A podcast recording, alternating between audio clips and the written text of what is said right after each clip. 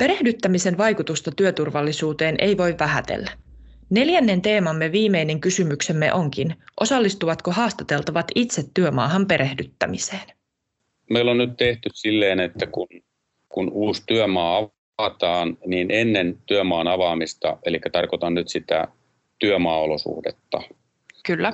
Työmaaolosuhteissa on niin kuin tietyllä tavalla vähän eri säännöt kuin täällä tehtaalla, niin työmaa, rakennustyömaa, niin siinä, siellä on tiettyjä asioita, mitkä pitää olla kunnossa ennen työmaan aloittamista. Niin me tehdään tällainen toimistotyönä niin tällainen työmaan opastaulu valmiiksi, ja sitten yleensä sitä käy vielä sitä aina kattelemassa ennen kuin se lähtee työmaalla. Eli se valmisteleva työ siihen, että mitä sääntöjä, mitä tietoja siellä työmaalla tarvii olla. Muun muassa se työmaan, tota, ää, työmaan suunnitelma, jossa näkyy kaikki pelastautumistiet ja niin edelleen. Siellä saattaa olla sitten nämä pelastusnumerot, puhelinnumerot ja työmaa henkilöiden tiedot ja niin edelleen, niin se taulu tehdään meillä täällä valmiiksi. Silloin kun työmaa avataan, niin se taulu on valmiina sitten siellä työmaan käytössä.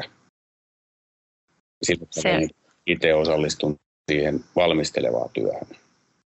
Enpä, enpä oike, oike, oikeastaan ole siinäkään. Meillä, meillä on tehty tämmöinen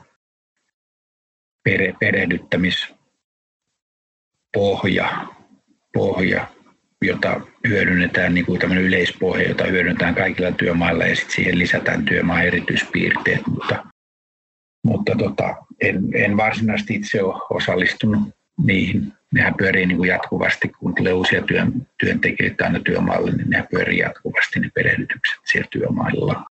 En osallistu itse, että se on käytännössä nyt se vastaava työjohtaja siinä, siinä kyseessä olevalla työmaalla tekee sen.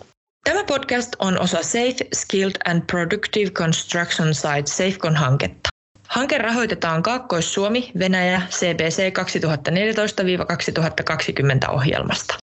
Ohjelmaa rahoittavat Euroopan unioni, Venäjän federaatio ja Suomen tasavalta.